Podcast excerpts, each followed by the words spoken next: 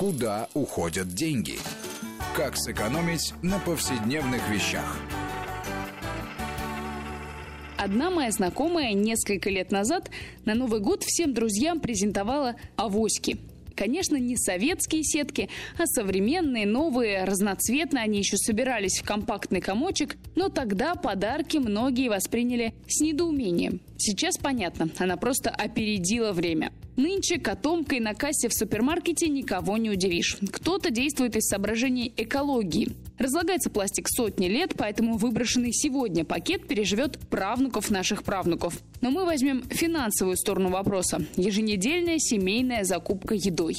В среднем в тележках из супермаркета уезжают где-то по 4 пакета. Берем по 5 рублей. Это больше тысячи рублей в год. И это только еда. Есть же и другие покупки, которые надо в чем-то нести.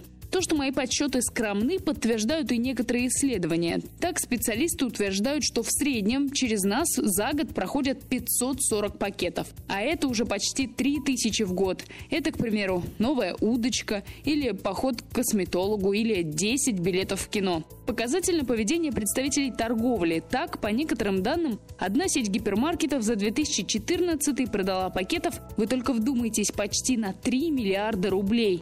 Другая год назад отказалась от выдачи бесплатной упаковки. Так что процесс идет в обратном направлении. Если в 70-х фирменным полиэтиленовым пакетом удалось вытеснить советские авоськи, этот раунд может закончиться иначе. Тем более вариантов сейчас немало. Торбы, многоразовые сумки, авоськи. Их называют по-разному и делают из хлопка, льна или синтетики. И стоят такие от 50 рублей. Пойду узнаю у подруги, где брала она.